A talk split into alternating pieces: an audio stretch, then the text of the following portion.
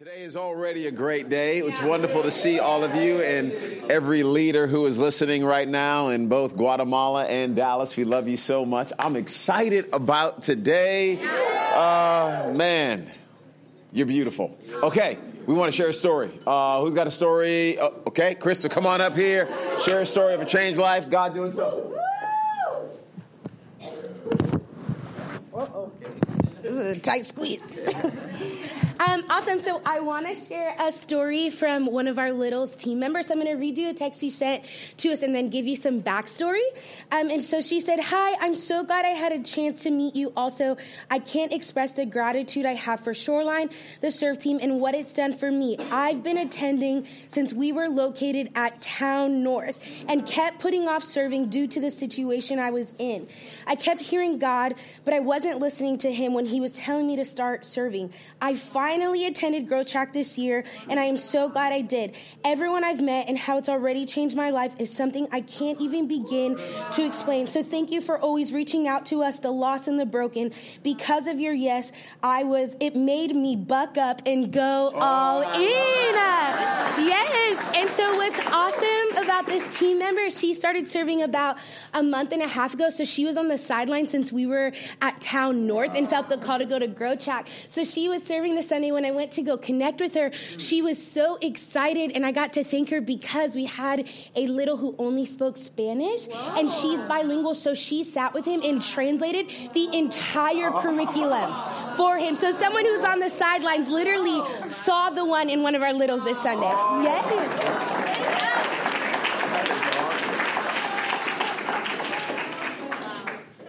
Guess we need a Spanish service in Dallas too. We've already got it in Antigua, so how beautiful is that? So beautiful. Um, let me share this. I don't. I'm not going to share the person's name because we didn't get permission, but I got this from Casey, who got this from somebody else, and there's nothing overtly personal in it, but let me share this. Uh, it says, "Lexi, I just had a presentation to this group of new hires at work, and I've never considered myself particularly good at that. I've always been nervous, but wow, uh, I just know, I just know that my role in Biggs, along with the Holy Spirit, directly helped me deliver this talk today. The minute I walked up, I no longer felt nervous, and I was energetic and felt like things went smoothly. I am so thankful for this opportunity. The growth in such a short time is unreal. Love you." I love hearing somebody uh, who's uh, stretching muscles and using gifts here. It trans- I'm telling you, it's all transferable. It all goes into every other area of your life. Hey, today we're going to t- take some time out, uh, grow a little bit, get some information, some inspiration. And I thought no one better than Pastor Onika McClellan, who is awesome. And I love her. And she's beautiful. And she's the best. Stop it. Stop. I'll keep going. No. Okay. Hey, team. Hey, y'all. This morning, the ones that are in this room, and then those of you who are listening, good to hear you. Well, I have a quick little power pack nugget for the morning that I pray will carry you through not just your week, but through every season of life. And we're so blessed at this church to be filled with amazing friendships and relationships. And God supernaturally handpicks people to be a part of the journey as we all run this race together to continue to refresh us, encourage us, inspire us. But I want to remind us that as we grow in friendships, that we need to be equipped on how to be sometimes a really good friend when you're both running in a race. Because sometimes what happens in relationships is you start out strong together, and then one of you gets an injury, and then because you get an injury, then you help, then you you become the person that you're friends with also gets the injury. Does that make sense? And so I think that there's wisdom and grace in navigating the amazing relationships that God places in our lives as we run this race together. This is really good. You can apply this to your family and your relationships with college friends and all the things. Proverbs thirteen twenty says, "Walk with the wise and become wise, for a companion of fools suffers harm." And it really does make a difference, obviously, who we surround ourselves with. But sometimes as we start the journey, when we get to the mid part of the race or to the end of the race, we find ourselves with a limp.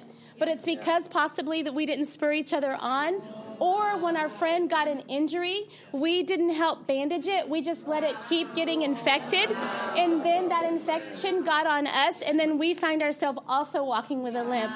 And so this little phrase just jumped in my spirit yesterday, which is canopy or cannon. And in your relationships, are you a canopy or are you a cannon?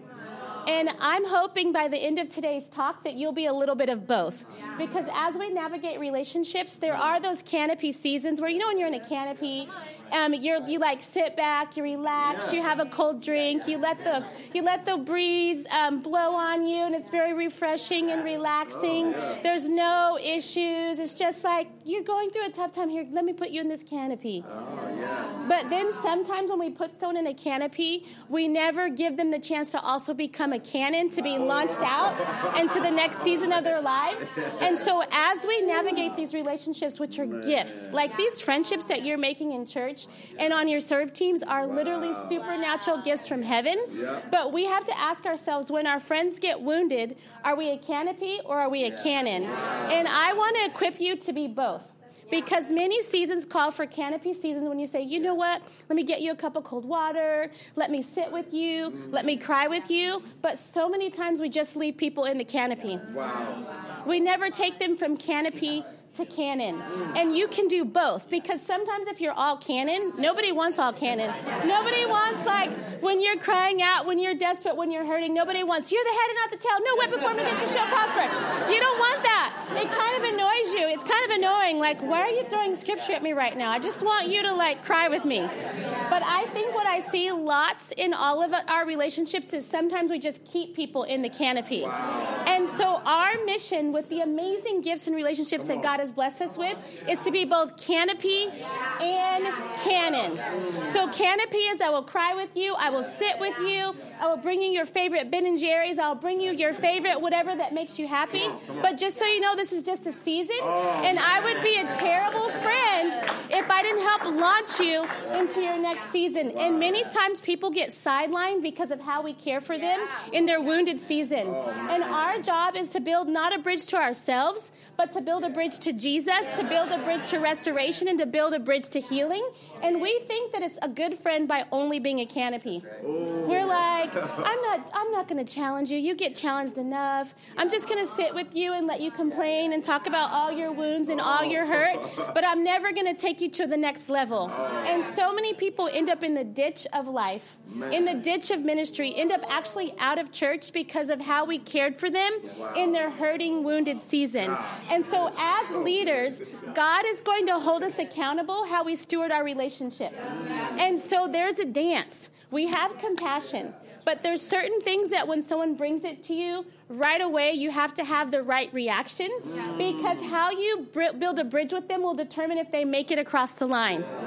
And so I'm knighting us. It's holy. It's such a holy reverence, um, because sometimes what happens is for the first time, many of us have these awesome life-giving relationships, and we're like, I don't want this to change. I don't want to rock the boat. I love being on this journey with these people, so I feel like I need to tell them what they want to hear because I don't want to lose this. I don't want to be alone. But I just want to let you know that with leadership, with influence, there are lonely seasons. So it's normal to feel lonely sometimes. It's normal to feel like, it just is. It just is. Earl and I feel lonely at times, even though you can be in a room of people and feel like people love you, which they do, but you go through lonely seasons. But sometimes it's lonely when you have to have those canon conversations. Wow. And so sometimes we don't have those canon conversations of the fear of loneliness, wow. But I just want you to know that your relationships that are like your ride or dies, that are meant to stay on this journey with you, they will thank you for being a canopy and a cannon. So I want to close with this scripture. Walk with the wise and be Become wise. So be a wise friend, be a caring friend, be a leaned-in friend. For a companion of fools suffers harm. So not only will your relationship suffer harm, but you will suffer harm. And so let's steward these supernatural gifts from heaven that God has given us. Let's be iron that sharpens iron. Let's challenge each other. Let's love each other. Let's cry together. But let's also dust off our running shoes together and say, there's more in you. I haven't seen you serve in six months. Mm.